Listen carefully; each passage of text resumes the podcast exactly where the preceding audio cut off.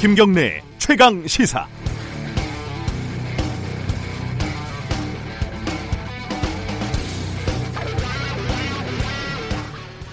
공관병에게 갑질을 한 의혹을 받고 있는 박찬주 전 대장이 정치를 본격적으로 하려고 하는 모양입니다. 자유한국당 영입은 당내 논란으로 일단은 어, 무산이 됐지만은 기자들에게 입장문을 전달하고 오늘 기자회견을 한다고 하죠. 입장문을 보니까 좀 재밌는 표현들이 있습니다. 부모가 자식을 나무라는 것이 갑질이 아니듯이 지휘관이 부하에게 지시하는 것은 갑질이 아니다. 좀 헷갈립니다. 딸 같아서 캐디 가슴을 만졌다는 박희태 씨와 같은 논리는 아닌 거겠죠. 부하는 말이죠. 절대 자식이 아닌데 말입니다. 아, 진짜 자식의 휴가 때 부하에게 운전을 시킨 거는 자식과 부하가 헷갈려서 그런 걸까요? 어, 부하에게 텃밭 농사를 시키고 이런 거는 상식적으로 보면 엄연히 갑질이지만 아, 박찬주 전 대장의 눈에는 그렇게 보이지 않을 수가 있을 것도 같습니다. 왜냐하면은 평생을 그렇게 살아왔는데 이해가 안 되는 거죠. 이게 왜 갑질인지. 어, 공관에서는 공관병들을 개인 비서처럼 부리고 어, 부대에서는 업자들에게 접대를 받아도 되는 그런 시절을 박찬주 전 대장은 살아왔던 거죠. 그럴 수는 있는데 시절이 변하면은 본인도 변해야겠죠. 물론 그냥 그렇게 살 수도 있지만 정치를 하신다고 하니까 드리는 말씀입니다. 혹시 보좌관들도 자식처럼 나무라지는 않으실지 더구나 유권자들은 부하도 아니고 자식도 아닌데 적응을 하실지 진심으로 걱정입니다. 10월 4일, 11월 4일 월요일 김경래 최강 시사 시작합니다.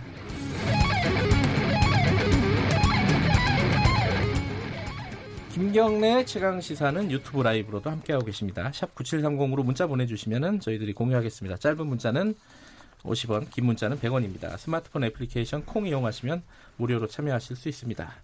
자, 월요일 주요 뉴스 브리핑부터 시작하겠습니다. 고발 뉴스 민동기 기자 나와 있습니다. 안녕하세요. 안녕하십니까.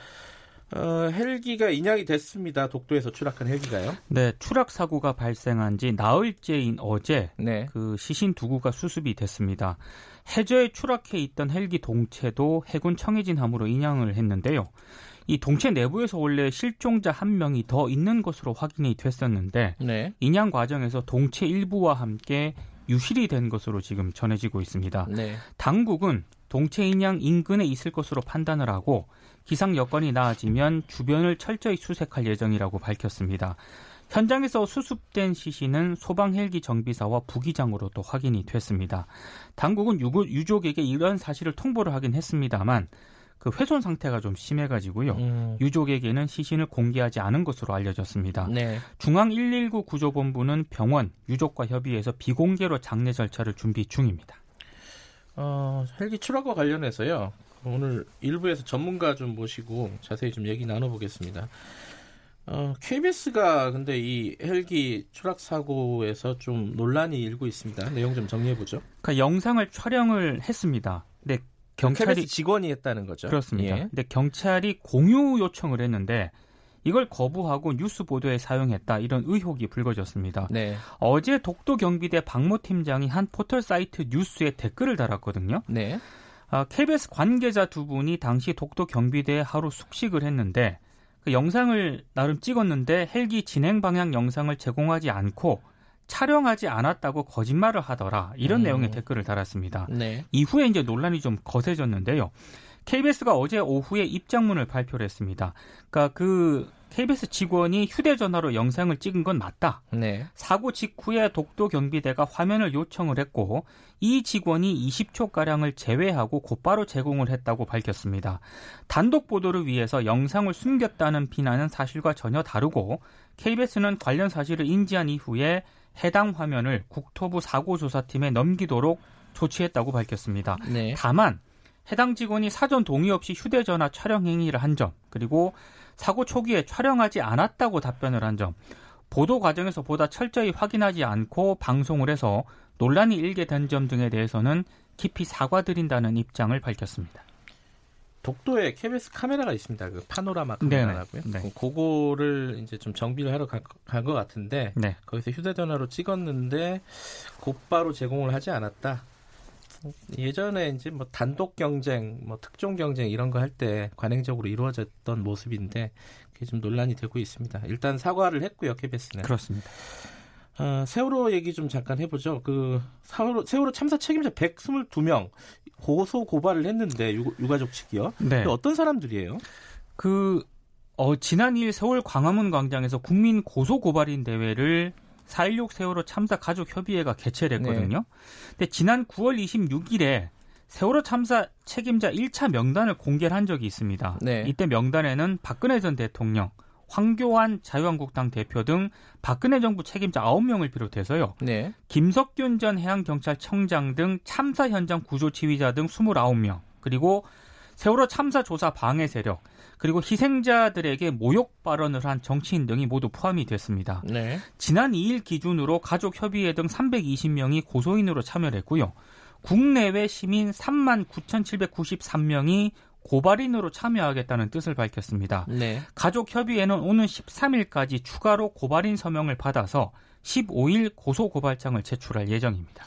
그 검찰의 수사가 제대로 이루어지지 않았다 이걸 전제로 해서 고소고발이 이루어지는 거죠. 네. 어, 지난주에 그 세월호 참사 당일 벌어졌던 어처구니 없었던 그 희생자 이송 과정을 보도를 하지 않았습니까? 네. 오늘 관련해 가지고요. 그 희생 당사자죠. 그 고 임경김 분의 어, 어머니 전혜숙 네. 씨를 3부에서 모시고 아. 관련 얘기를 좀 나눠볼 예정입니다. 예. 그때 좀 자세히 들어보도록 하고요. 다음 소식 좀 전해주시죠. 서울신문과 경실련이 전국 243개 지자체 그리고 339개 공공기관에게 정보 공개를 청구를 했거든요. 네. 212개 기관이 최근 5년 동안 언론사 또는 민간단체 주간 시상식에서 상을 받았습니다. 네. 상 받은 건 뭐 좋은데요. 상을 받으면서 93억 1,900만 원을 지출을 했습니다. 아이고. 대부분 광고비나 홍보비, 심사비 등의 명목이라고 하는데요. 네. 간단하게 말씀을 드리면 돈 주고 상 받았다는 그런 얘기입니다. 네. 지자체의 경우에 이, 이 5년 동안 총 3,692개의 상을 받았는데 네. 629개에 대해서 49억 3,700만 원이 지급이 됐고요. 네. 공공기관 같은 경우에는 1,383개 상을 탔는데 516개에 대해서 예. 또 43억 8,100만 원을 지출한 것으로 집계가 됐습니다. 국민건강보험공단, 뭐 인천국제공항공사 등 덩치가 큰 공공기관이 앞줄에 섰다고 합니다. 근데 이거 이 집계가요. 지자체와 공공기관이 정보공개 청구에 응해서 자발적으로 밝힌 최소 금액이거든요. 네. 그러니까 실제로 돈을 주고 상 받기로 세워나간 세금은 훨씬 더 많을 것으로 추산이 되고 있습니다. 경실련은 낭비된 국민 세금을 환수하는 운동을 전개할 것이라고 밝혔습니다. 100억이 들어간 거네요, 대략. 엄청난 금액입니다. 예. 네. 돈 받고 상을 지자체들이 무더기로 받아왔다. 돈을 받은 데는 뭐 언론사라든가 그렇죠. 공공, 기관 아, 시민단체 이런 데라는 거죠. 네. 네. 이재명 경기지사 관련된 소식이 들어왔습니다. 그 공직선거법 위반 혐의로 항소심에서 당선 무효형을 선고를 받았는데요. 네. 이재명 지사가 대법원에 위헌법률 심판 재정 신청을 냈습니다. 그 재정을 신청한 조항은 공직선거법 250조 1항, 그러니까 허위사실 공표죄하고요. 형사소송법 383조, 이 상고 이유 이 두 조항인데요. 네. 그러니까 핵심적인 내용은 이겁니다. 그러니까 허위사실 공표죄 규정에 담긴 행위와 공표라는 용어 정의가 굉장히 모호하기 때문에 네. 헌법상 명확성의 원칙 등에 반한다는 게 이 지사 측의 주장입니다. 그러니까 이 조항은 연설, 방송, 신문, 통신과 등의 방법으로 공표된 허위 사실을 처벌하도록 규정을 하고 있는데요. 그 이재명 지사가 후보자 토론회에서 친형 강제 입원에 관여하지 않았다. 이 발언을 했거든요. 음흠. 근데 이 발언은까지 처벌 대상에 올리는 것은 너무 과도하다. 이게 이제 이 지사 측의 주장입니다. 대법원이 이 신청을 받아들여서 헌재로 사건을 넘기게 되면 상고심은 상당 기간 장기화될 수 있고요. 반면에 대법원이 이재명 지사 측의 신청을 기각을 하고 네. 원심을 그대로 확정을 하게 되면 이재명 지사는 당선 무효가 됩니다. 어, 대법원이 이, 이 지사 이재명 지사의 재청 신청을 받아들이면은 아마 임기를 끝까지 채울 가능성이 높다 이런 관측이 나오더라고요. 그렇습니다. 예. 예. 그 총선 얘기 좀 해보죠. 먼저 민주당 쪽 얘기부터 해볼까요? 내년 총선을 앞두고 현역 국회의원 최종 평가를 지금 준비 중인데요. 네. 하위 20% 의원들을 가려내서 페널티를 주기로 했거든요. 네. 근데 이 과정에서 불출마 의원들을 빼기로 했습니다.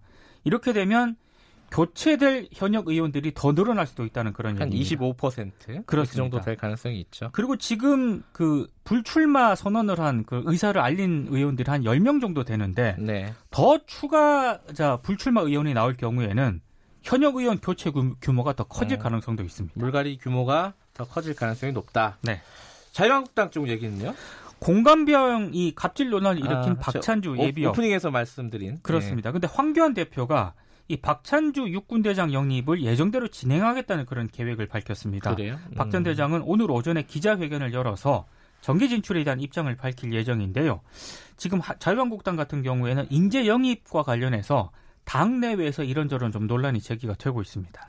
정의당 얘기를 해보죠. 이자스민 의원 그 비례 대표였잖아요. 네. 그 자유한국당 쪽 의원인데 지금 정의당으로 옮겨간다고요? 이, 이 영입을 했고요. 네. 그리고 그 이병록 예비역 해군 준장도 오늘 입당식을 엽니다. 음흠. 2017년 민주당 부산시 안보특별위원회 공동위원장을 지냈고요. 네. 그리고 정의당은 지난, 지난 9월에는 또 성소주자인 김조광수 감독을 당 차별금지법 추진 특별위원회 위원장으로 임명을 했거든요. 네. 적극적인 외연 확장에 좀 무게를 두는 것 같습니다.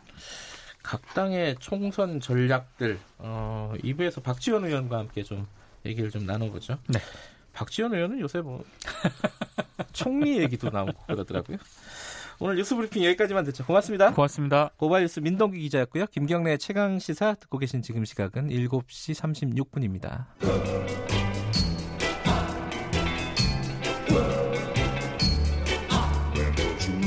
정글 같은 아침 시사의 숲에서 오늘도 웃고 울고 즐기며 사는 자연인 김경래 씨. 그의 하루 일과는 KBS 1라디오 김경래의 최강 시사를 진행하는 것으로 시작합니다. 어, 그런데 이게 무슨 소리죠? 아침부터 열심히 준비한 자연인 김경래의 밥상. 같이 드셔보실래요? 후회 없는 아침, 건강한 시사. 김경래의 최강 시사. 네, 독도에서 벌어진 어, 헬기 추락 사고 좀 얘기 좀 나눠보겠습니다. 지금 실종자 수습이 진행 중인데 좀 난항을 겪고 있죠. 어, 헬기 동체는 어제 인양이 됐고요. 뭐 아직은 뭐 사고 원인 이런 것들을 정확하게 얘기를 할 수 있는 상황은 아닌 것 같은데 그래도 지금까지 상황들을 좀 보면서 어, 좀 예측이나 전망을 좀 해보겠습니다. 베테랑 기장님을 좀 스튜디오에 모셨습니다. KBS 헬기를 운항하고 계시는 분입니다. 군에서도 경험이 있으시고요. 어, 김성훈 기장님 모셨습니다. 안녕하세요. 안녕하십니까. 어, 이 헬기 사고들은 그냥 일반인들이 보기에는 뭐 잊어버릴 만하면 한 번씩 나요. 그 저희들이야 뭐 아 또 사고가 크게 났구나 이렇게 생각하지만은 헬기를 직접 모시는 입장에서는 어, 보실 때마다 이거 참 어, 어떻게 생각해야 되나 좀 뭐랄까요 가슴이 철렁철렁 내려앉으시겠어요. 예, 맞습니다. 안타깝게도 계속 뭐 해상, 육상을 막론하고 사고들이 이어지고 있는데 네. 그만큼 이제 헬기를 이용한 어, 모든 임무들이 어, 다 어렵겠지만 특히 이런 구조 임무들, 음. 특히 야간에 해상에서 이루어지는 이제 구조 임무들은 그 기상 환경이라든지 아니면 시간 시간대라든지 임무 난이도 이런 것들이 굉장히 어렵거든요. 네. 음, 임무 여건은 굉장히 열악한 편입니다. 예. 그 마이크를 조금만 가까이 예, 대시면 예, 감사합니다. 어, 아까 제가 말씀드렸는데 그 군에서도 경험이 있으시고 지금 KBS에서도 헬기를 오셨는데 그 경력이 한 어느 정도 되시나요? 아, 예, 제가 군에서 13년 동안 어, 헬기 조종사로 근무를 했습니다. 음, 아, 주로 이제 링스라는 해상 작전 헬기를 조종했고요. 네. 뭐 수상에서 뭐 대잠 수함 작전이라든지 아니면 음. 탐색 구조 임무, 뭐 교육 훈련 뭐 이런 임무들을 수행을 했고요. 전역 후 KBS에 와서는 17년째 음, 어, 방송 취재 음. 헬기를 조종을 하고 있습니다.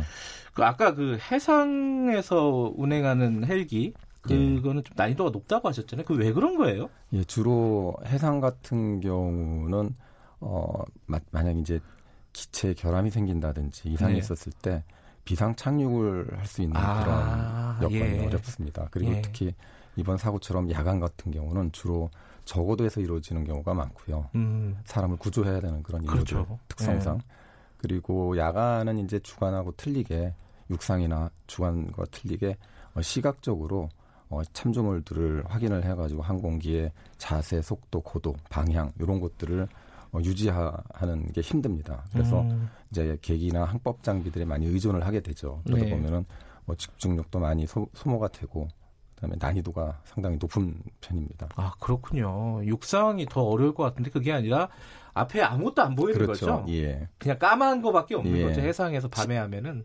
특히 이제 독도 같은 경우는 외해에 있기 때문에 예. 칠흑같이 어둡죠. 아하. 그래서 이제 항공기의 자세라든지 속도 고도를 유지하기 위해서는 어, 기, 기내에 있는 비행 계기들에 의존을 할 수밖에 없는데 아. 그렇게 되면은 어, 상당히 집중력과 어, 그 피로 피로도가 높아지는 편입니다. 아 그렇군요. 예. 이번에 사고를 보면은 그 이제 구조할 일이 생겨서 이제 손가락이 잘렸다고 얘기를 하죠. 예. 어 그래서 이제 대구에서 헬기가 밤에 출발을 해서 어그 뭐랄까 부상자를 싣고 다시 돌아오는 과정이었지 않습니까? 예, 예, 맞습니다. 근데 조금 의아한 거는 왜 대구에서 거기까지 갔을까? 이건 어떻게 봐야 될까요? 어, 원래 그 관할 지자체별로 소방 항공대가 있습니다. 네. 그래서 어, 울릉도 독도는 어, 경부 그 소방 관할인 걸로 알고 있는데 네. 아, 마침 경북 소방에는 야간 비행을 할 수 있는 그 헬기가 준비가 미처 되지 않았던 걸로 이렇게 그래요. 알려졌습니다. 음. 그리고 해상 사고 같은 경우는 주로 어, 해경에서 전담을 하고 있었는데 아, 그것도 뭐 동해 쪽에 해경 항공단이 이제 강릉하고 포항에 배치가 돼 있는데 네. 아마 그쪽에서도 가용한 전력이 어, 준비가 안 됐던 걸로 음. 알고 있습니다. 그래서 마지막으로 어, 대구 달성에 있는 중앙 119 구조본부에 있는 헬기의 구조 요청이 들어와서 어, 거기서 울릉도와 울릉도를 경유해서 급유를 하고 독도까지 가는 데만 한 400km 정도 됐더라고요. 아. 예, 그래서 여러 차례 이착륙을 거치고 만약 임무를 완수하게 된다면 다시 귀환할 때까지 한 3시간 반 정도를 어, 중단 없이 계속해서 어, 야간 심야 시간대 장거리 해상 비행을 해야 된다는 그런 어, 어려운 비행을 음. 수행했던 것 같습니다. 그러니까 대구에서 헬기가 어, 울릉도를 거쳐서 독도로 가면은 그게 이제 한 200km 넘는다는 말씀이시잖아요. 400km 정도죠. 아, 그 편도가요? 예, 편도가. 아, 편도가 400km다.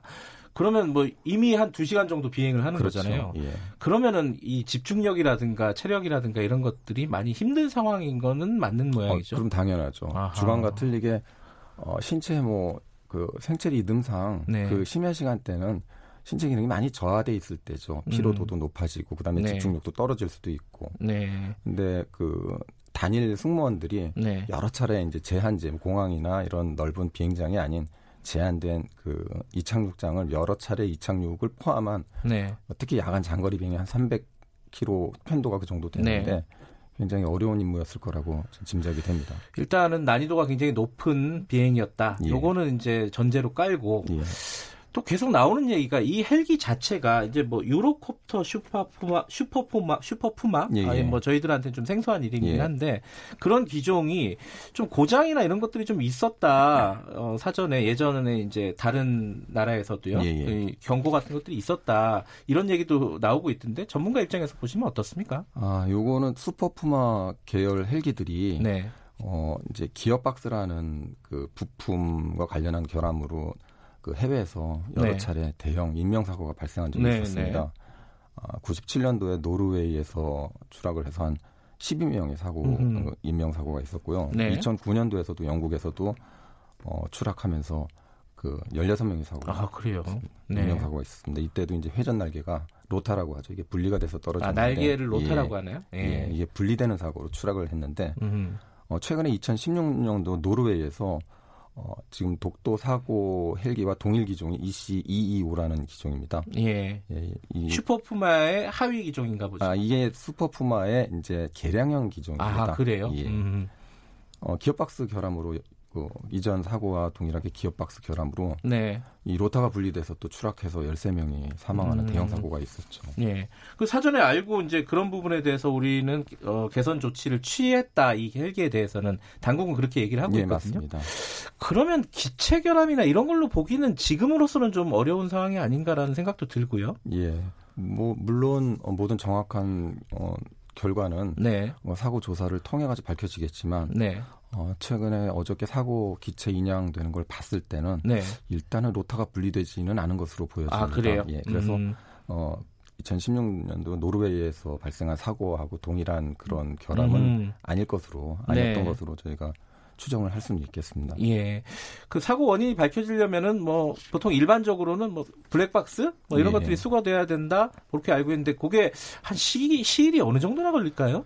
일단 블랙박스가 가장 중요한 정보들을 그 저장을 하고 있습니다. 네. 블랙박스와 기체가 안전하게 잘 그 인양이 되고 수거가 된다면은 네. 그 우리나라에 있는 국토 아, 국토부 예하의 항공사고 철도 조사 사고 조사위가 있습니다. 그래서 네. 이제 그 항공기 제작 회사랑 그 합동으로 해서 네. 각종 뭐 서류라든지 기타 정보들을 다 취합을 해가지고 네. 종합적으로 조사를 하게 되는데 어, 시일은 좀 상당히 상당 기간 오래 걸리죠. 음. 1년에서 2년 아, 정도 그래요? 걸리고 알고 있습니다. 아, 정확한 사고 정확한 원인은 사고 원인을 분석해야 되기 때문에 음, 많은 인력과 시간이 소요가 되고 음, 있습니다. 그냥 뭐 몇 주 만에 뚝딱뚝딱 나오는 게 아, 아니군요. 그건 아니죠. 예. 예. 근데 지금 가장 아마 청취자분들도 그렇고 관계자들도 어, 사고 원인은 이제 그 다음 문제고 지금 실종자 수색에 이제 관심이 많이 있을 예, 겁니다. 그렇죠. 지금 두 실종자 두 구는 이제 수수, 수색을 했습니다. 아니 그 수습을 했는데 어 혹시 이제 차, 어, 추락하는 과정에서 탈출했을 가능성 그래가지고 생존했을 가능성 요 부분이 좀 많이 궁금한데 어떻습니까? 실제로 그게 가능한가요? 아 진짜 그 부분이 제일 안타까운 부분인데요. 네. 어, 최근에 2011년도부터 해경에서도 이런 비슷한 해상 사고가 있습니다. 두 네. 건 있었습니다. 근데 그때도 아쉽게도 생존자가 없었고 탈출자가 없었는데 네. 그 이유를 어, 짐작을 해보면은 대개 이제 구조 임무들은 해상 특히 야간에서는 네. 어, 저고도에서 이루어지기 마련입니다. 그렇죠. 예, 그러다 보니까 해상에 이렇게 착수했을 때그 탈출할 수 있는 여건이 잘 조성이 돼야 되는데 대부분 이제 충돌 내지는 해상에 음, 추락한 형태로 이렇게 들어가기 때문에 아마 그 침수가 빨리 이루어졌을 겁니다. 침몰이. 음흠. 그래서 빠져나올 수 있는 시간적 여건이 굉장히 음. 어려웠던 것으로 이렇게 추정이 됩니다. 아, 좀 냉정하게 얘기하면 가능성이 그렇게 높지는 않다. 예, 안타깝지만 예. 그, 그 전에 사고에서도, 어, 생존자들이 없었던 걸로 봐서는 음흠. 전망이 그렇게 희망적이지 않은 것 같습니다. 예. 근데 지금 어 인양을 했는데 그 안에 어떤 실종자들이 없었습니다. 예. 이거는 어떻게 봐야 되나요? 그 유실이 됐다고 봐야 되나요? 예, 그 인양 과정에서, 네. 어, 그, 그분들이 유실이 됐을 수도 있고요. 네. 그다음에 해상에 충돌하는 그 과정에서 이제 심한 충격으로 인해 가지고 기체가 손상이 되는 경우에는 예. 안에 계셨던 분들이 외부로 이렇게 음, 어, 바깥으로 이탈이 되는 예. 그런 경우도 예상을 해볼 수가 있기 때문에 네. 예, 그런 다양한 그 상황이 있을 수 있습니다. 근데 그 뭐 실종자 수습도 어 지금 만만치가 않은 상황이고요. 지금 어 이 방송 끝나고 또 오늘 어 비행을 하러 가시는 길이신 거죠? 예, 오전에 저 또 임무 때문에 비행을 해야 됩니다. 아이고 이 참 어쨌든 안전이 어, 최우선이니까요. 당연합니다. 안전이 예. 최우선입니다. 예. 알겠습니다. 오늘 어, 바쁘신 와중에 나와주셔가지고 여러 가지 도움 말씀 주셔서 감사합니다. 아, 감사합니다. 예. 어, 헬기 운항 경력 27년 차, 29년 차십니다. 어, KBS 김성훈 기장과 사고 관련 얘기 좀 나눠봤습니다. 고맙습니다. 감사합니다.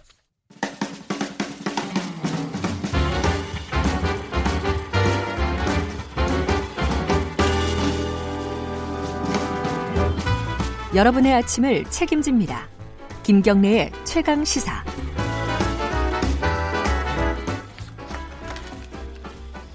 아이고, 저도 모르게 시작을 했네요. 자, 최강 스포츠입니다. 오늘부터는요, 어, 김기범 기자를 대신해서, 어, KBS 스포츠 취재부의 박지우미 기자가 나오시게 됐습니다. 처음 인사드리게 됐습니다. 아, 저번에 한번 임시로 한번 나오셨죠? 네. 안녕하세요. 한두 차례 네. 됐습니다. 청취자분들에게 인사 한번 해주시죠. 반갑습니다. 예. 김기, 김기범 기자만큼 더 열심히 네 재밌고 풍성한 소식 전하겠습니다. 알겠습니다. 저, 오늘은 네. 어, 나오시는 첫날인데 좀 큰 뉴스가 있었습니다. 그죠? 네. 손흥민 선수가 퇴장당하는 그러니까요. 예, 네. 어떤 내용인지 정리 좀 해보죠. 사실 이제 많은 축구 팬들이 월요일을 앞두고도 새벽잠을 설치면서 보는 경기가 손흥민 선수 경기잖아요. 왜냐하면 한국인 유럽 리그 최다 득점 신기록을 언제 세우냐인데 그래서 많은 분들께서 이 경기를 봤을 텐데 오늘 에버턴전에서 골은 기록하지 못했어요. 네, 그런데 도움을 하나 올리면서 출발이 좀 좋았거든요. 네, 후반 18분에 팀이 0대 0으로 맞서던 어, 그 후반 18분에 팀의 선제골을 도우면서 네. 아 역시 손흥민이다. 패스가 진짜 절묘했어요. 어시스트를 한 건가요? 네, 음. 도움을 기록했죠. 공식 네. 도움을.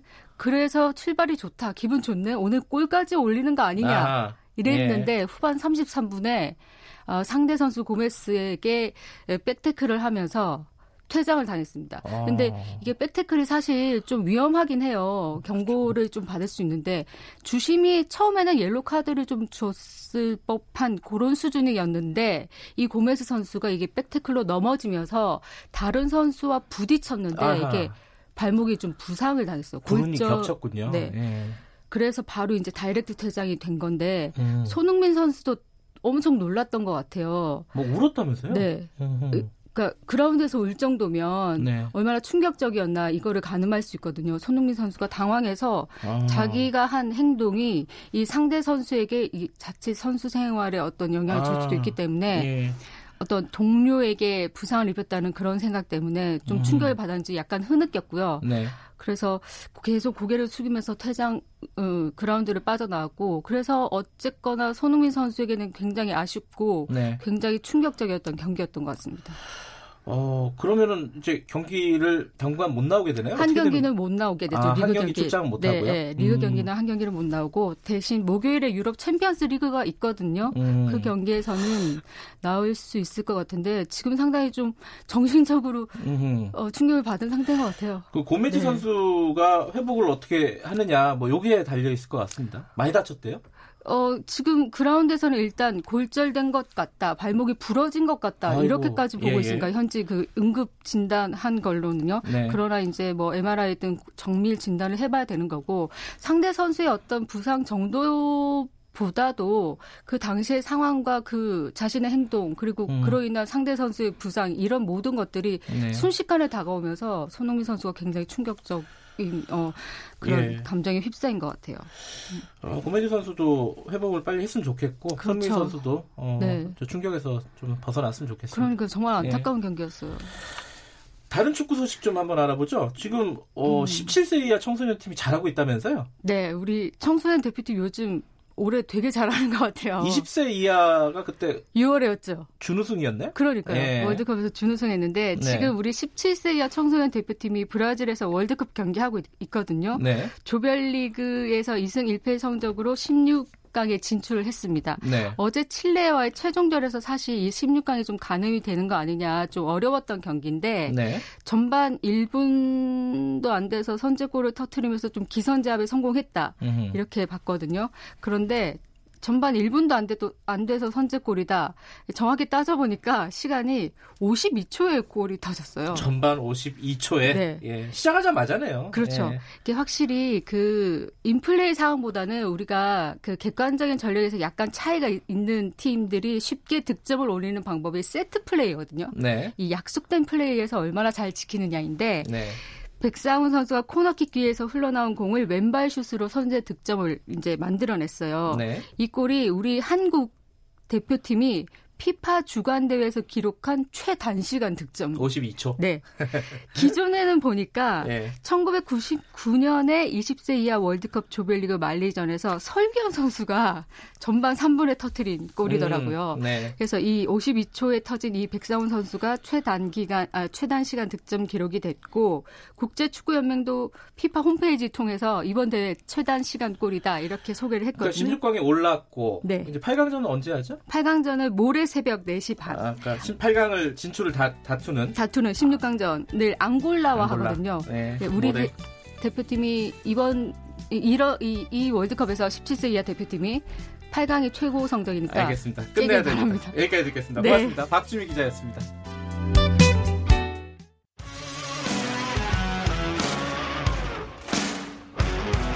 탐사보도 전문 기자 김경래 최강 시사.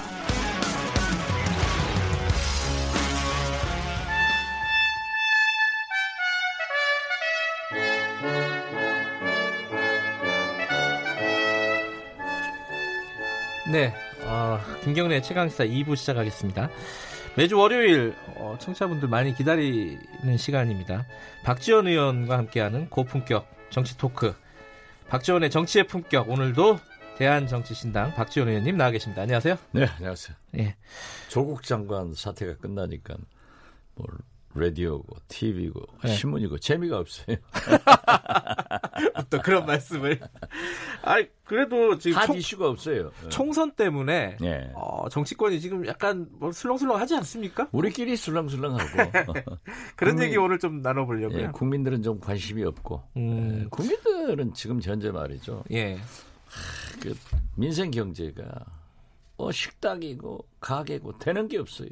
음. 그리고 청년들 특히 지방 대학 출신들 네. 지방 소도시 진짜 방황하고 있습니다. 음. 이걸 두고 이렇게 구, 어? 국회에서는 음? 광화문으로 어디로 뛰어다니고 이건 진짜 큰일 났어요. 그리고 경제 그 그거는 국회에서 뭘 어떻게 하기가 좀 애매한 거 아닌가요? 그렇지만 네. 규제 개혁이나 음. 그런 여러 가지 예산안도 있죠 지금. 그렇죠. 음, 음. 가장 크죠. 음. 그런 것들을 국회에서 좀 챙기는 모습을 아, 그렇죠. 보여줘야 될 텐데 네. 그거 못 보여주는 이유가 뭐예요? 서로 대통령 하려고 그러니까. 아, 올원 아식이니까. 예, 예. 예. 자, 총선 준비하면서 약간 뭐 여러 가지 말들이 좀 있습니다. 뭐 자유한국당 얘기부터 잠깐 해볼까요? 어, 박찬주 전 대장 뭐 영입하려다가 약간 보류했다가 또 강행한다는 얘기 나오고 또 뭐 신보라 의원 비서의 남편 백경훈 씨 영입을 했는데 또 이렇게 세습 아니냐 뭐 이런 논란도 있고 뭔가 이게 영입 인사에서 첫 단추가 좀 잘 안 껴지는 것 같아요. 그게 이제 아무래도 황교안 대표가 아마추어니까. 아마 아직도 아마추어예요? 아, 그렇죠. 언제까지 아마추어예요? 아 그리고 어, 당내에서 충분한 소통이 없는 것 같아요. 어, 그래서 지금 또 황교안 대표도 네. 당권 자체가 권력이기 때문에 그 주위 인사들이 예, 잘못 보좌를 해주는 것 같아요. 네, 그래서 문재인 대통령도 측근보고 없고 황교안 대표도 참모보고 없다. 음. 그런데 문재인 대통령은 확실한 야당복은 있는데요. 그 야당복 이게 보통복이 아니라 천복이 있는 거예요. 아, 그러니까 지금 보십시오. 네. 다시 문재인 대통령 지지도가 올라가고 올라갔어요. 네, 올라가요. 음, 또 단기간에 상승을 많이 해갖고 40% 후반대로 지금 가고 그렇죠. 있습니다. 47% 이상 어. 올라갔던데 그게 보면은 이 한국당이 그러한 일을 하고 있는 거예요. 음. 박찬주 대장만도 했다가 네. 안 한다겠다가 또 하겠다. 어? 황교안 대표는 이렇게 하고 어? 심지어 나경원 대표에 대해서 뭐 여러 가지 문제에 대해서 해당 행위다 이렇게 하니까 올라갈 리가 없죠. 네. 근데 그 관련해 가지고 어, 박 의원께서 어, 이제 비판을 좀 하셨지 않습니까? 네. 했는데 자유한국당에서 좀 발끈하고 나섰습니다. 아, 발끈하려면 자기 허... 전 대표한테 해야지. 아니 그 좀 워딩이 세요. 그 네. 부대 부대변인 아니, 뭐 이름으로 부대변인들이 하는 것은 네. 그냥 한번 해보는 거고 또 제가 거기에 응대할 필요 없잖아요. 아 그래요? 네. 그래도 한번 여쭤보려고요. 네. 추태 정치다. 이게 박 박지원 의원님한테 하는 얘기입니다. 네. 훈수 정치 그만둬라. 예. 뭐 이런 얘기입니다. 이거 떠나라. 많이 했으니까 떠나라 이런 취지인 것 같은데 뭐 한마디만 듣, 듣고 넘어가죠 이거는. 자기들 많이 한 사람이 있으니까 빨리 박근혜 떠나라 그렇게 하면. 아 박근혜 전 대통령은 아니, 감옥에 박근혜한테서 떠나라 아, 이거죠. 네. 못 떠나고 있다. 그렇죠. 그렇게 보세요? 아 그게 지금 제일 문제 아니에요. 지금 황교안 대표의 네. 리더십은 도로 박근혜 당이 되려고 하는 거예요. 음흠. 그리고 영남만 의식하는 거예요. 음흠. 그리고 과거로 회귀하는 거예요. 관료들, 관료가 나쁘다는 게 아니에요. 음흠. 검사들. 네. 응? 이렇게 일변도로 나가니까 응? 또 영입을 하면서 문재인 반대 세력, 문재인만 반대 잘하면은 영입한다 하는 이미지를 심어주는 거예요. 결국 국민들은 한국당이 네. 문재인 대통령 현재 정치를 경제를 국방을 외교를 어떻게 개선시켜서 잘하겠다 하는 비전은 제시하지 못하고 문재인 대통령 발목 잡는 데만 뛰어다니면서 반문 인사 또 국회는 버리고 광화문으로만 뛰어다니기 때문에 역시 당신 가지고는 안 되겠다는 거예요. 음흠. 그걸 모르고 그러한 것을 지적해 주면은 뭐 저한테 해봐야 아무 문제 없어요. 아니 근데 그 하나 궁금한 거는 어 황교안 대표도 그렇고 자유한국당도 좀 확장하고 싶어하는 마음이 있을 거 아닙니까? 총선에서 아, 이기려면은. 네. 그런데 영입 인사나 이런 걸로 보면은 그게 안 보인단 말이에요. 이게 못 하는 걸까요? 안 하는 걸까요? 박 의원께서는 어떻게 보십니까? 안 하려고 하는 거죠. 안 하려고. 예, 제가 볼 때는 예. 황교안 대표가 아예 도로 박근혜 당이 되려면은 보수 대연합의 기치를 드는 거예요. 음. 우리가 진보 좌파 세력들에게 정권을 뺏겨 가지고 네. 지금 이러하니 네. 우리는 완전한 좌파 정권에 승리하기 위해서 보수 대연합을 하겠다. 음흠. 해가지고 뭐 박근혜 세력이건 뭐건 다 합치는 그런 리더십을 발휘하든지 네. 그렇게 됐을 때 과연 국민적 호응이 있겠느냐 네. 이 두려움 때문에 지금 현재 아하.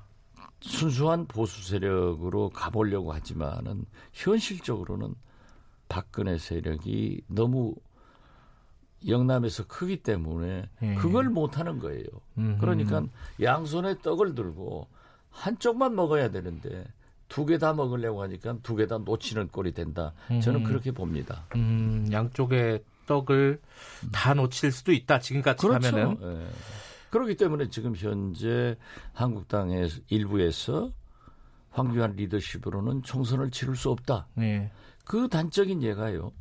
지금 민주당은 어떻게 됐든 조국 사태에서 그렇게 시끄럽다가 일거에 반전시켜가지고 조국 사태는 뭐 신라 시대에 일어난 것처럼 잊어먹게 하고 예, 예. 어, 지금 총선 기획단으로 개혁 공천을 하고 어떻게 물갈이를 하고 네. 이런 걸로 막 들어가잖아요.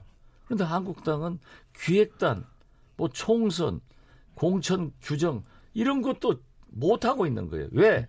하면은 이쪽 친박이 반발을 하든지 음. 완전히 또 친박에 둘러싸여 있고 반박이 반발을 하기 때문에 이게 두려워가지고 아무것도 못하면은 세월은 가고 어? 지지도는 떨어지면은 네. 어떻게 되겠느냐. 그래서 그 결단력이 없는 것 같아요. 결단력은 없는데 지금 색소폰을 불어서 화제가 되고 있습니다. 색소폰은 총선 끝나면. 많이 불 거예요. 홍준표 대표 전 대표가 총선 이기면 불어라 뭐 이렇게 비판도 하고 했는데 어찌됐건 지금 상황에서는 어, 총선 승리가 좀 요원하다. 그건 뭐 민주당도 어, 한국당도 문제는 국민들이 볼 때 오만한 거예요. 예, 민주당 얘기를 해보려고 그래서 승리의 도치가 돼가지고 예. 오만한 거예요. 그렇기 때문에 오늘 여론조사에서도 보면은 문재인 대통령은 올라가지만은 양당은 떨어지잖아요. 어, 오만한 거예요. 그래서 골프나 선거는 고개 쳐들면 그 순간 진다. 이런 말을 제가 한 겁니다. 제 골프를 몰라서. 근데 그 얘기는 많이 하더라고요. 고개 들면 안 된다고. 그렇죠. 예. 헤드하면은 공이 잘 못 나가는데 예. 오만한 거예요.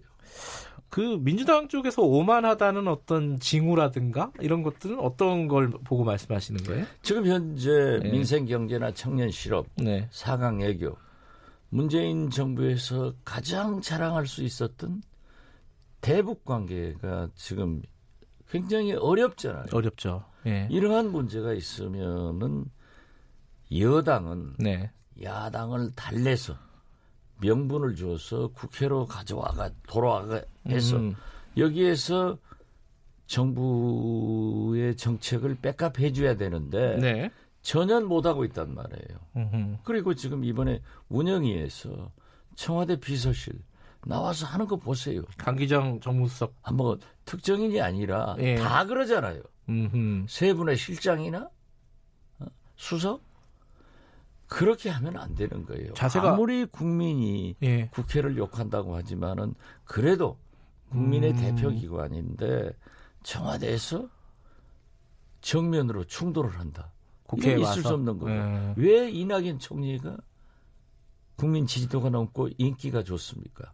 국회 답변하는 태도를 보세요. 음흠. 공손하게 하면서도 한마디씩 쓱 집어넣어가지고 국회의원을 딸싹 못하게 만드는 그런 재주가 있잖아요. 네. 그러니까 거기에서 국민들이 이낙연 총리 잘한다는 거예요. 네. 그런데 이건 아니고 그냥 들이다 공격을 하고 큰 소리 치고 싸우면은 이건 국민을 무시하는 거예요.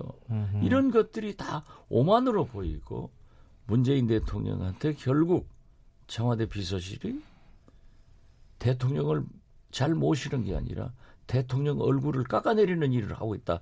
저는 음. 그렇게 봐요. 이런 오만을 버리지 않으면은 총선에 어렵습니다. 오만을 버려라. 근데 지금 이제 관련된 얘기인데 이낙연 총리를 어, 총선에서 활용해야 된다. 뭐 이런 얘기들은 많이 나오고 있지 않습니까? 본인도 이제 최장수 총리로서 네. 비교적 높은 점수를 받고 네. 국민 지지도 지금 차기 대선 후보로 1등 아니에요? 지금 현재는 그렇죠. 나오고 네. 나와서 이 현장 정치로 돌아오고 싶어 할 거예요. 네. 그렇지만 그 후임을 또 지금 현재 국회가 이렇게 하는데 총리 인사청문회다 인준이다 어, 고민스럽겠죠. 음. 어, 그리고 솔직히 지금 현재 네. 어, 이해찬 총리, 이해찬 대표. 에 대해서 예.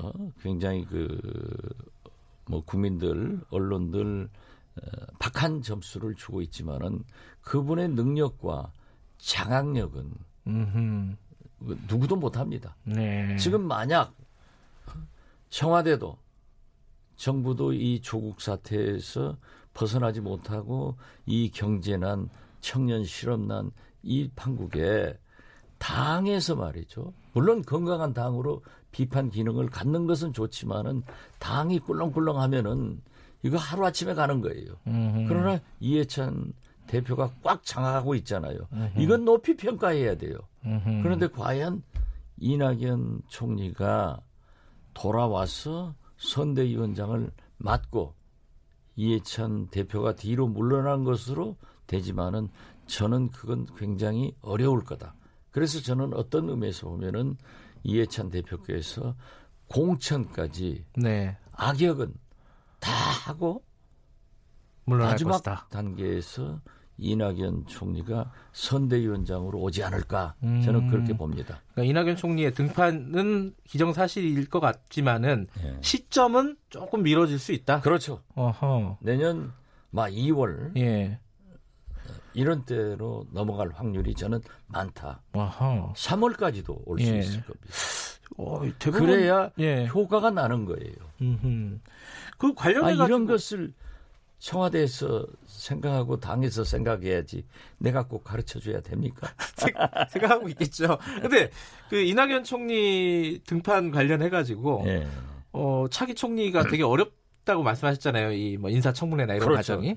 그래서 박지원 총리 이 나오고 있잖아요, 얘기가. 뭐 저도 기자들한테 전화 받고 네. 몇 분들 얘기를 하고 있습니다만은 저는 제 목표는 내년 4월 예. 목포 총선에서 확실하게 승리하는 것이 내 목표다.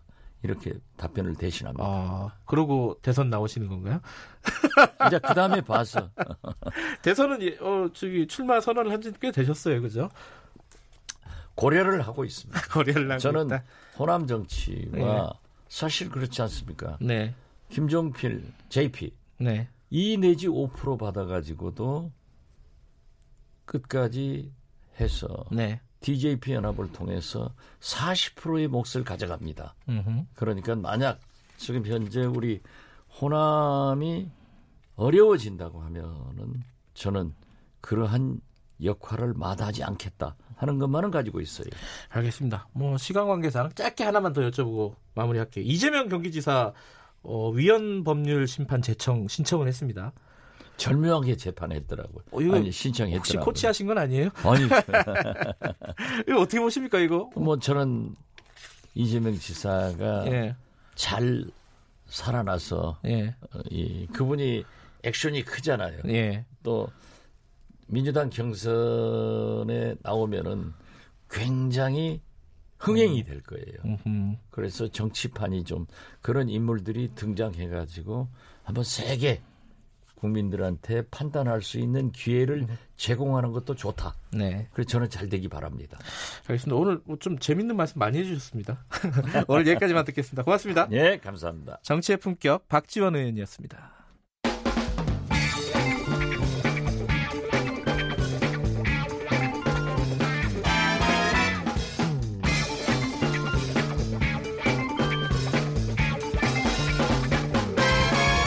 윤태곤의 눈.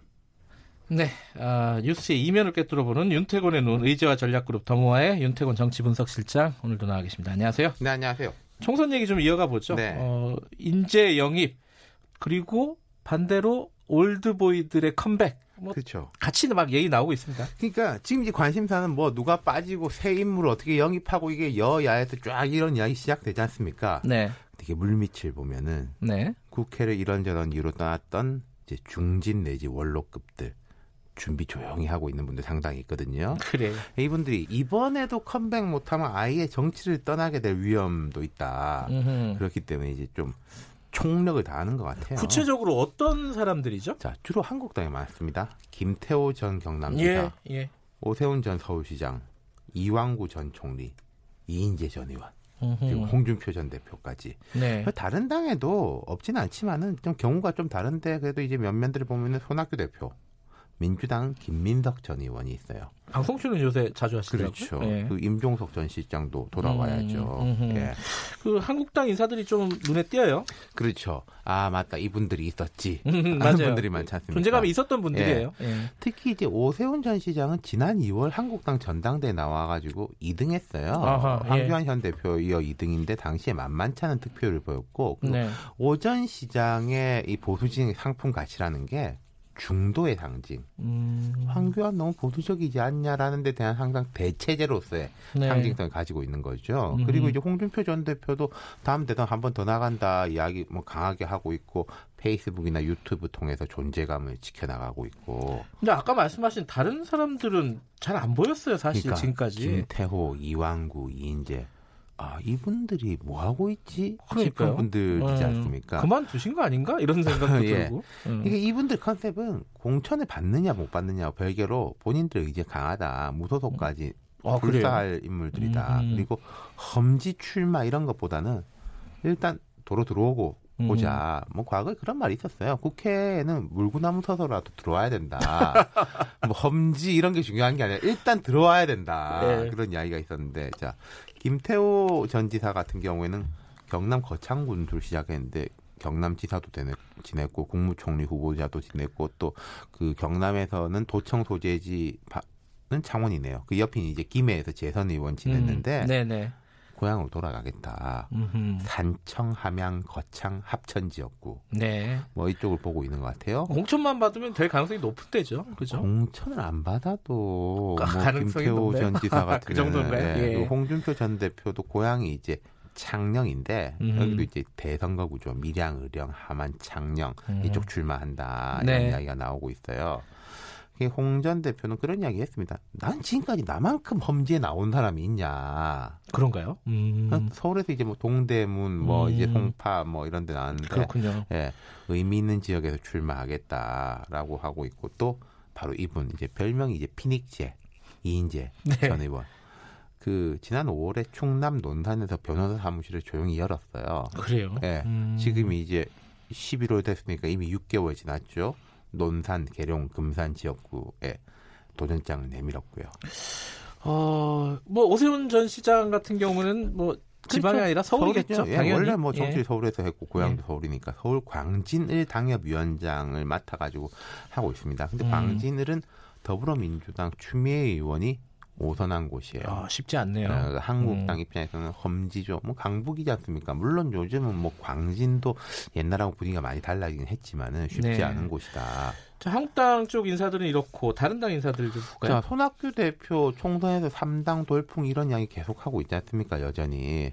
근데 제가 볼 때 지역구 나오기는 쉽지 않을 것 같고요. 음. 현재 바른미래당이 이틀 그대로 총선으로 이어질 가능성은 높지 않은데 네네. 네. 아까 뭐 박지원 의원하고 어떤 좀 이렇게 뭐 연대 같은 게 있을지 모르겠는데 뭐 네. 지금은 또 비례 가능성이 높은 것 같고 김민석 전 의원은 이 지명도에 비해서 이분이 국회를 떠난 지 되게 오래됐어요. 16대 국회 이후에 못 들어온 거거든요. 아 그래요? 나이 워낙 이분 30대 때 국회의원이 됐어가지고 지금도 나이가 많지 않은데 음. 20년 동안 거의 원외에 있었으니까 지금 서울 영등포 올해서 표밭을 갈고 있는데 여기는 이제 경쟁자가 민주당 신경민 의원이에요. 음, 현역 의원. 여기도 어렵네요. 쉽지는 않아요. 네, 여기는 이제 일단 내부 경합 음. 이 중요한 거죠. 어찌됐든 뭐 각 사람들별로 그런데 큰 틀에서 보면 이 흐름이 어떤 건지 평가를 자, 해보죠. 이런 흐름이 양가적인 게 있습니다.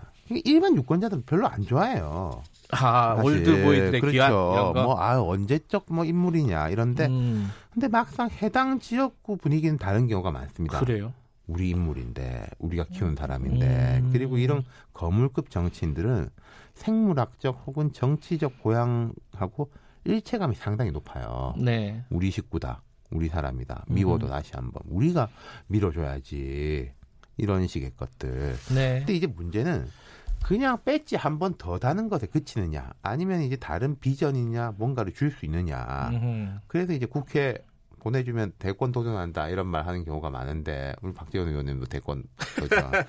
이것은 실제 도전하냐 안 떠나도 중요하지만은 정치 컴백의 명분을 찾기 위해서예요. 아. 예를 들어서 이 사람들이 국회의원 한 번 더 한다는 게 무슨 의미가 있겠습니까? 음. 근데 나를 한 번 밀어주시면은 대권까지 가겠다. 이런 명분을 이제 유권자들한테 네. 던지려고 한다는 거죠. 또 하나 짚어볼 것은 이 개인의 정치적 재도전하고 당의 이익이 일치하느냐. 음흠. 당의 전반적인 총선 전략이나 지역적 전략.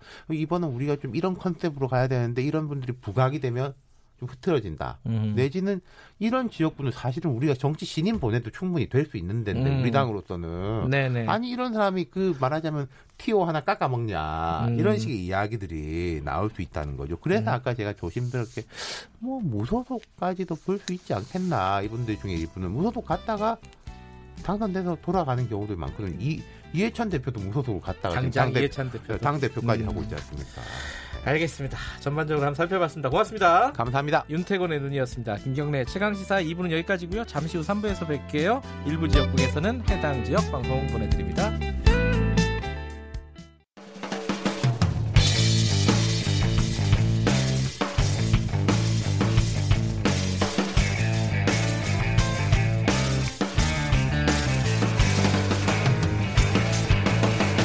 김경래의 최강 시사. 김경래 최강 시사 3부 시작하겠습니다. 어, 저번 주에 전해드렸죠. 그 목요일 날 어, 사회적 참사 특별조사위원회 어, 사참이라고 줄여서 말씀을 드리겠습니다. 사참이 기자회견이 있었고 저희도 어, 금요일 날 간단하게나마 좀 소식을 전해드렸었는데 수색 그 세월호 참사 때 구조 수색하는 과정에서 어이없는 일이 발생을 했다는 사실이 아, 예측은 했죠, 다들. 아마 뭐 굉장히 부실하고 어, 어, 무능한 그런 구조 수색이 이루어졌다는 사실들은 대부분 알고 있는 사실이지만 이게 구체적인 사실이 드러나니까 이게 또 다릅니다. 너무 어이없는 일이라서 참 어, 보시는 분들도 많이 놀라셨을 겁니다. 오늘 어, 장본이 당사자입니다. 그 임경빈 군, 고 임경빈 분의 어머니를 모시고 관련된 얘기를 좀 나눠보도록 하겠습니다. 어, 스튜디오에 특별히 저희가 모셨습니다. 어, 전인숙 씨 나와 계십니다. 안녕하세요. 네, 안녕하세요. 어, 이게 아침 일찍인데 이렇게 나와주셔서 감사합니다. 어, 아이들의 일이기 때문에 네. 네, 그냥 무조건 가야 되겠다 싶어서 그러고 오게 되었습니다.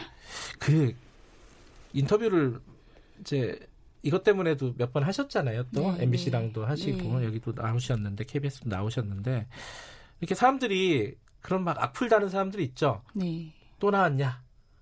그죠? 그런 네. 사람들이 있죠. 네, 아직도.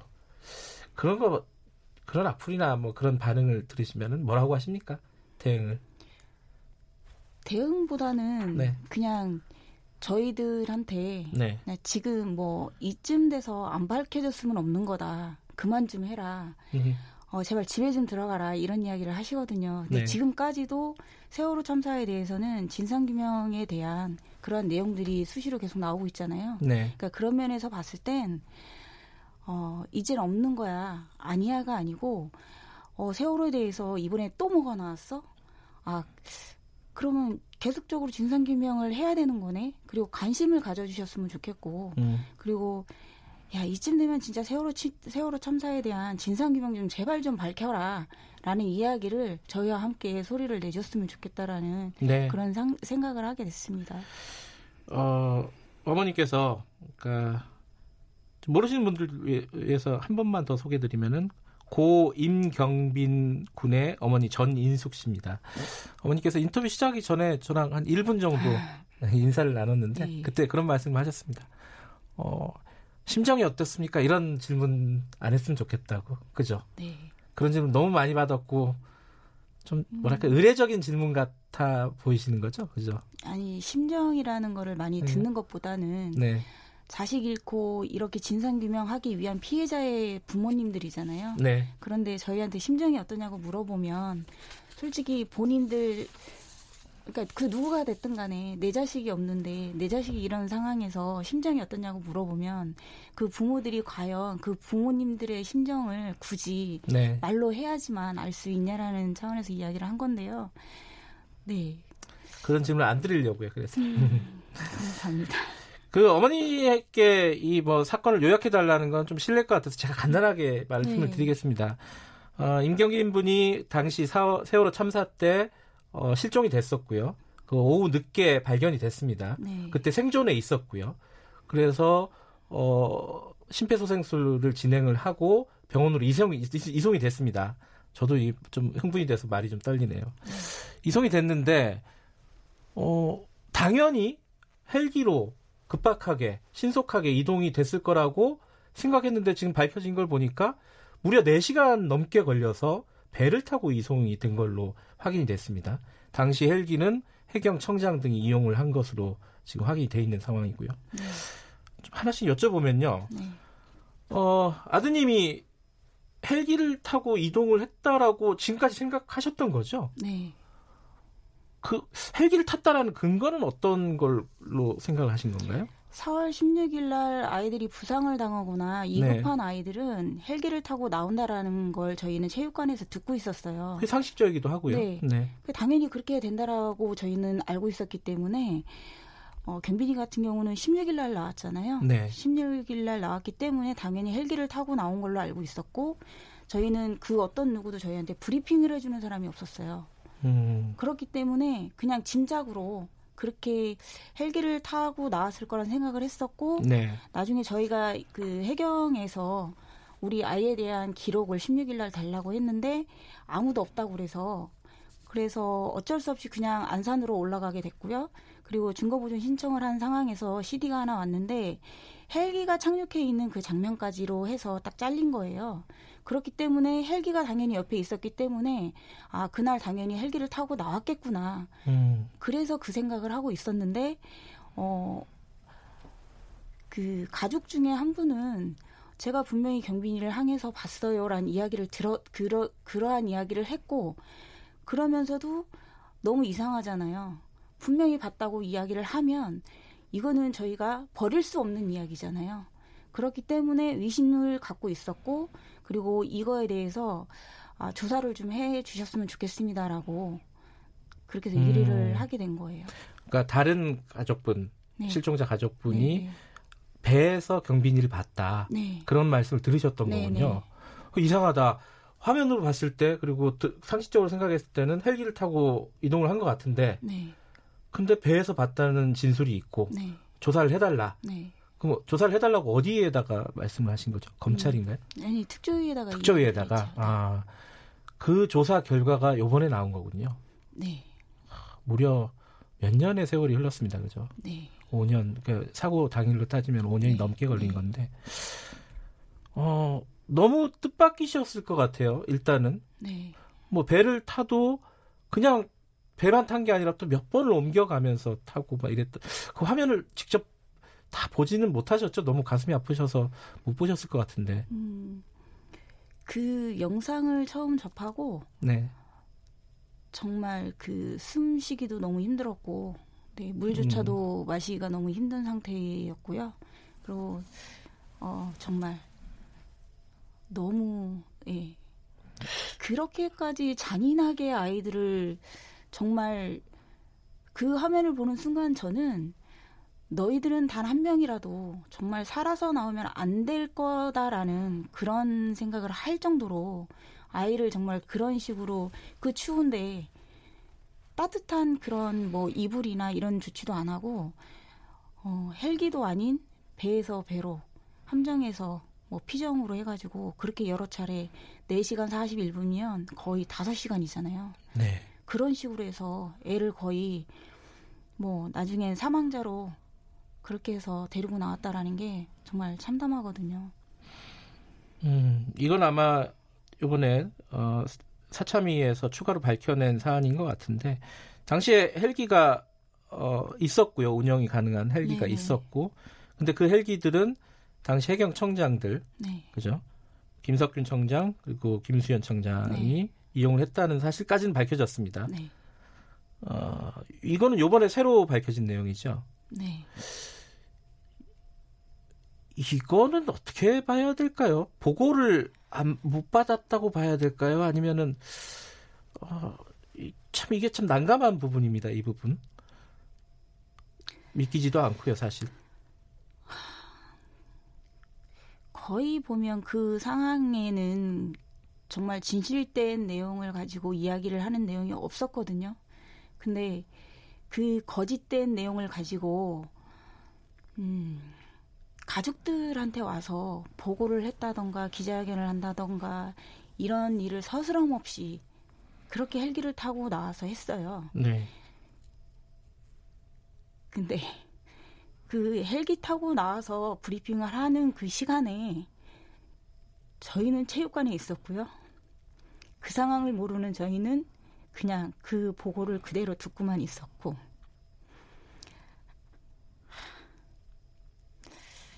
그러게요. 죄송합니다. 이, 어, 이 얘기를 다시 꺼내고 어, 청취자분들에게 말씀을 드리는 이유는 뭐 정확한 진상을 좀 밝혀야 된다. 네. 예. 그러려면은 지금 뭐가 문제이다라는 거를 말씀을 드려야 되기 때문에 좀 괴로우시지만 다시 얘기를 좀 꺼냈습니다. 네, 그냥 사람이 할 짓은 아닌 것 같아요. 음. 사람이 아니기 때문에 그런 짓을 너무 태연하게 자행을 했던 것 같아요. 어, 사참이 기자회견 이후에 어머님이 이거는 어, 사고가 아니라 살인이다. 어, 충분히 이해가 되는 말씀이긴 한데 어떤 뜻인지 좀 다시 한번 좀 설명을 해주실 수 있으신가요? 저는 그때 당시에 음, 그 영상을 그대로 봤잖아요. 네. 영상을 보는 상황에서 아까 제가 이야기를 했다시피 정말 살리려고 하는 의지가 단 1%도 없었고 그런 걸 느꼈기 때문에 이건 당연히 살인이다. 그리고 어, 지금 그 헬기를 타고 나왔다라는 그런 대목에서도 네. 정말 위급한 환자가 배 위에 있음에도 불구하고 아이를 데리고 나오지는 않고 그리고 본인들이 정말 배를 타고 나오면 왜 안 됐는지에 대해서 저는 정말 모르겠거든요. 왜 본인들이 꼭 헬기를 타고 나왔어야 되는지도 모르겠고 그 상이라 그 상황이라고 하면 어, 구조나 수색을 하러 들어간 사람들이 다 같이 하고 있는 거잖아요. 그러면 어, 경빈이가 그렇게 나왔다고 하면 세월호 안에 있는 승객들은 사망을 했다라고 볼 수는 없는 거잖아요. 그 안에 분명히 생존을 하고 있었을 텐데 그걸 묵인을 하고 시간 지체를 하고 어, 방관을 했기 때문에 이건 정말 그냥 단순히 넘어갈 수 있는 문제는 아닌 것 같아요. 이 부분을 검찰에서 수사를 아직 안 한 겁니까? 아니면은 어떻습니까? 지금 상황이? 검찰에서 조사를 어, 이 당시에 책임자라고 생각하는 사람들 네. 아니면 방해를 했다라던가 모든 사람들을 조사를 하는 과정에서 네. 검찰에서는 아무리 그러니까 저희가 아무리 생각을 해봐도 그러니까 그냥 단순 배사고 그냥 은폐하고 뭐 조작하려고 했었던 거는 잘 모르겠지만 단순한 사고로 치부를 하고 빨리 마무리를 지려고 했던 음. 그런 것밖에 생각이 안 들어요. 적극적으로 수사하지 않았다. 네. 그렇기 때문에 지금 영상이 이렇게 나왔고 여지없이 네. 어, 단순 사고가 아니라는 게 밝혀졌잖아요. 그렇다고 하면 정말 진상 규명을 바라고 있는 가족과 피해자들과 그리고 국민들 엄청나게 많잖아요. 네. 그분들한테 네. 사, 사과를 하고 들어가는 게 맞는 거죠. 어, 지금 말씀은 검찰이 수사가 부실했던 부분을 사과하고 네. 전면적인 재수, 재수사를 네. 해야 한다 라는 말씀이신 거네요. 어, 재수사를 하는 건 검찰보다는 네. 우선은 저는 네. 국가가 개입이 돼서 네. 재조사를 시행을 해야 된다고 저는 생각을 해요. 일단 사참위에서 조사가 마무리돼야 될 것이고요. 네. 지금 어, 국가가 개입한다는 말씀은 뭐 특검이나 이런 부분들을 네, 말씀하시는 네, 네. 건가요? 네. 음. 특수한 설치라던가 네. 네. 지시를 좀 내려주셔야 검찰도 음. 움직일 것 같고 그리고 저희와 지금 연란 연루되어 있는 게뭐 네. 국정원도 있고 기무사도 있고 근데 이러한 정부 조직을 움직일 수 있는 사람들이 없잖아요. 그렇기 때문에 대통령이 좀 지시를 한번 내려주시면 안 될까 싶어요. 음, 그 기존의 검찰 조직에서 재수사하는 거는 솔직히 좀 믿기가 어렵다. 네. 그래서 뭐 특검이 됐든 네. 뭐 특별 뭐 뭔가를 설치를 하든 간에 네, 네. 대통령이 지시했으면 좋겠다. 네. 음, 그래야지 일이 믿, 믿음직스러울 것 같다. 네. 이런 말씀이신 거네요. 알겠습니다. 지금 어 지금 경비인의 죽음과 관련된 경위는 일단 대략적으로만 밝혀졌습니다. 이게 네. 보고가 어떻게 됐는지 왜 헬기 운영이 그렇게 됐는지 이런 부분들은 아직 수사가 안 된 거예요. 그죠? 네. 정확하지 않은 겁니다. 네. 아직은. 근데 그 부분을 포함해서 어떤 부분이 지금 가장 수사가 시급하고 제 뭐 그 집중을 해야 되는 건지 그거 좀 의견 있으시면 좀 말씀해 주시죠. 지금 저희가 4월 16일부터 계속해서 네. 그 외치고 있는 사항은 네. 세월호 진상 규명을 밝혀달라라는 내용이잖아요. 네. 왜 구조를 그러니까 구조하지 않았고 네. 그리고 왜 침몰 시켰는지 그거에 대해서 진상 규명을 해달라라고 외치고 있기 때문에 네. 지금도 그거에 대한 건 밝혀지지가 않았어요. 그렇기 때문에 어, 정말 왜 그렇게 세월호의 승객들을 구조하지 않았고 그 배가 가라앉을 정도로 그냥 가라앉았는지는 모르겠지만 저는 침몰시켰다고 생각을 해요. 네. 그렇기 때문에 그 부분에 대해서는 명확히 밝혀줬으면 좋겠다라는 걸 좀 얘기하고 싶어요. 알겠습니다. 그 청취자분들이 문자를 보내주십니다. 어, 아까 지겹다 그만해라라고 네. 하시는 분들도 일부 있다고 네네. 하셨잖아요. 근데 그렇지 않은 분들도 많이 있는 것 같아요. 아, 네. 예. 뭐 김정우님은 음. 어, 부모님들한테는 매일매일이 2014년 4월 16일일 것 네. 같다. 네. 이런 말씀을 보내주셨고, 어, 어머님 힘내시라고 어떻게 부모가 자식을 잊겠습니까? 감사합니다. 예, 하라나 사사님 음. 보내주셨고요. 어, 3365님이 설사 국민이 관심을 갖든 안 갖든 진상은 조사를 해야 한다. 아, 네. 예, 여러 가지 이런 문자 보내주셨습니다. 힘내시라고 제가 몇 개 읽어드렸습니다. 네, 감사합니다. 이번에 어, 어, 그래도 계략적이나마 왜 경빈이가 죽을 수밖에 없었는가를 처음 알게 되신 거잖아요. 네. 경빈이한테 어, 하고 싶은 말씀이 있으셨을 것 같아요. 한 말씀 듣고 마무리할게요. 아, 그냥 한 마디가 아니고 네. 평생을 이야기하고 싶어요. 음. 어, 그냥 사랑하고 너는 있을 때 엄마 곁에 있을 때도 엄마의 애인으로 그렇게 지내던 아이였기 때문에 영원히 너는 엄마의 멋진 애인이라는 거. 알겠습니다. 감사합니다. 어려운 말씀 이렇게 네. 해주셔서 어, 세월호 희생학생 고 임경빈 군의 어머니 전인숙 선생님이었습니다.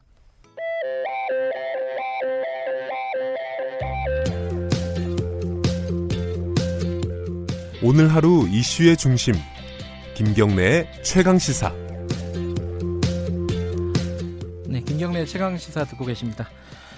어, 이 독재 시절에 간첩 피해자들 많지 않았습니까? 고문으로 조작된 간첩 사건들 굉장히 많았고요. 근데 이 피해자들은 그 트라우마에 평생을 시달리게 됩니다. 고문으로 고통을 당하고 가족들은 어, 목숨을 잃는 상황까지 오게 되는 경우가 많은데요.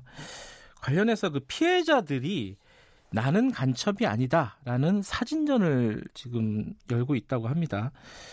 어, 사진으로 관련된 트라우마를 좀 치유하는 과정이라고 하는데요. 이 고문 피해자 중에 사진 치유전 같이 준비하셨던 김순자 선생님 연결했고요. 이분도 어, 삼척 고정 간첩단 사건에 연루됐다가 어, 징역형을 받으시고 나중에 무죄 판결을 다시 받아내신 분입니다. 김순자, 김순자 선생님 안녕하세요. 안녕하세요. 네.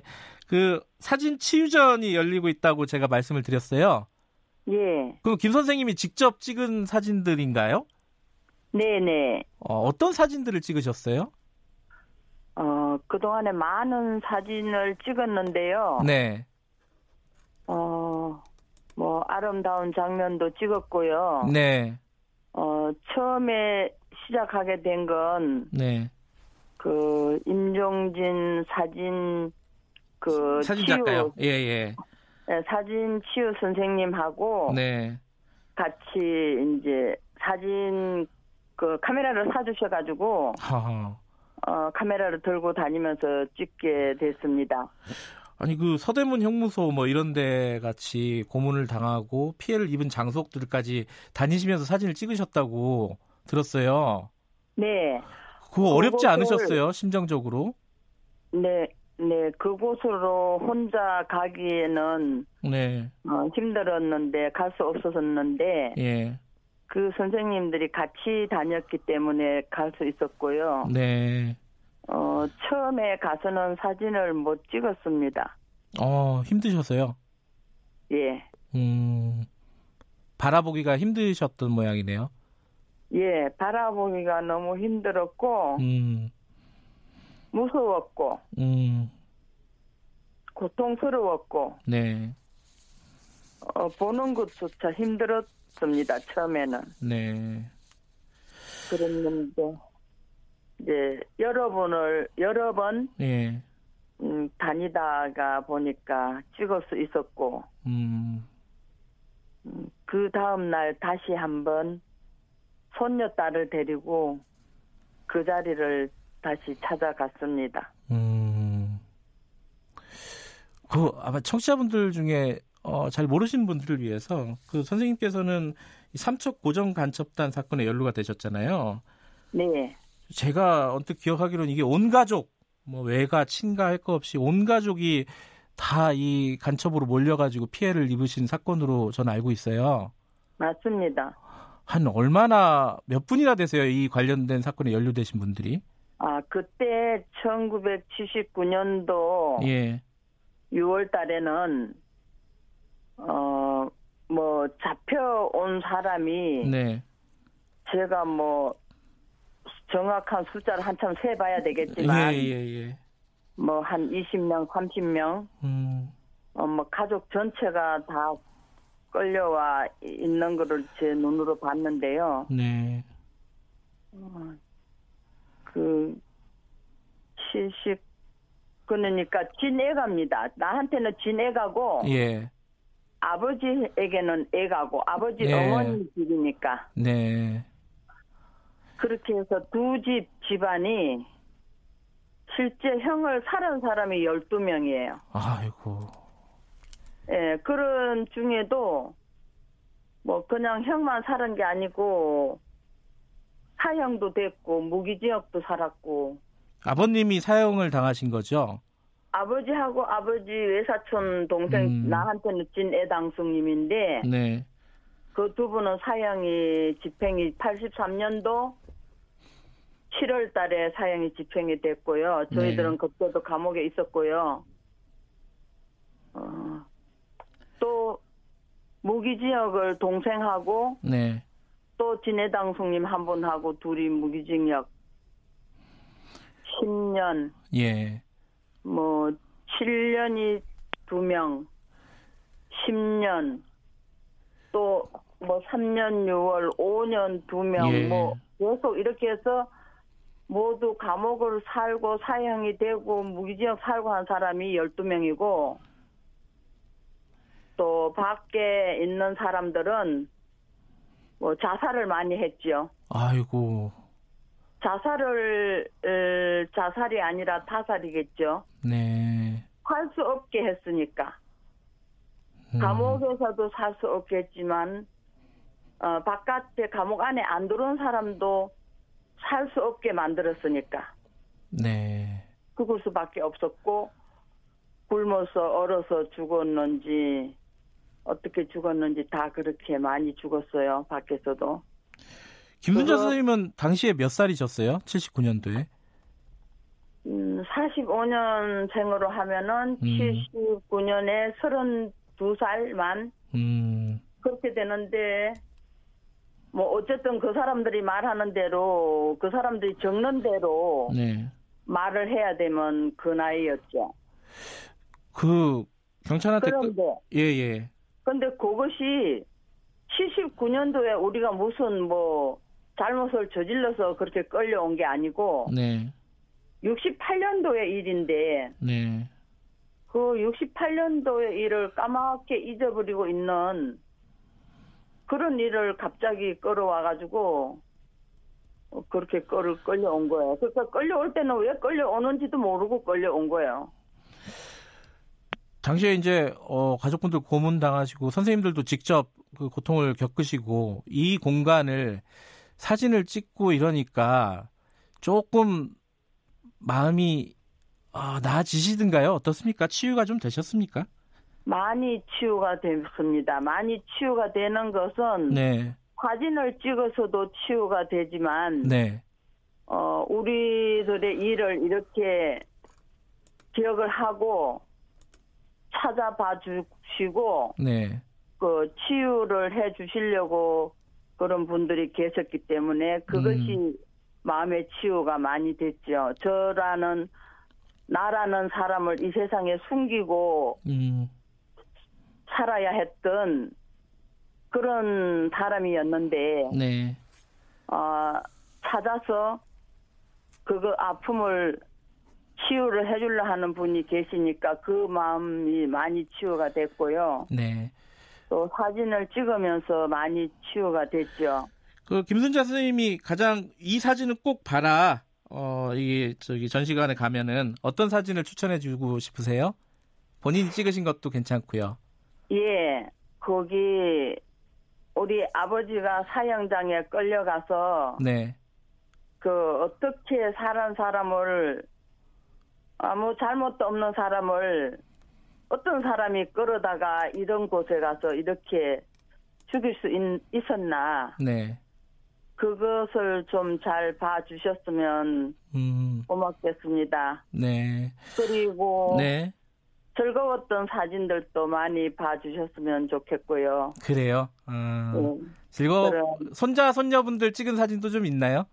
예, 손자 손녀분들이 너무 예쁘고 아, 너무 귀엽고 네.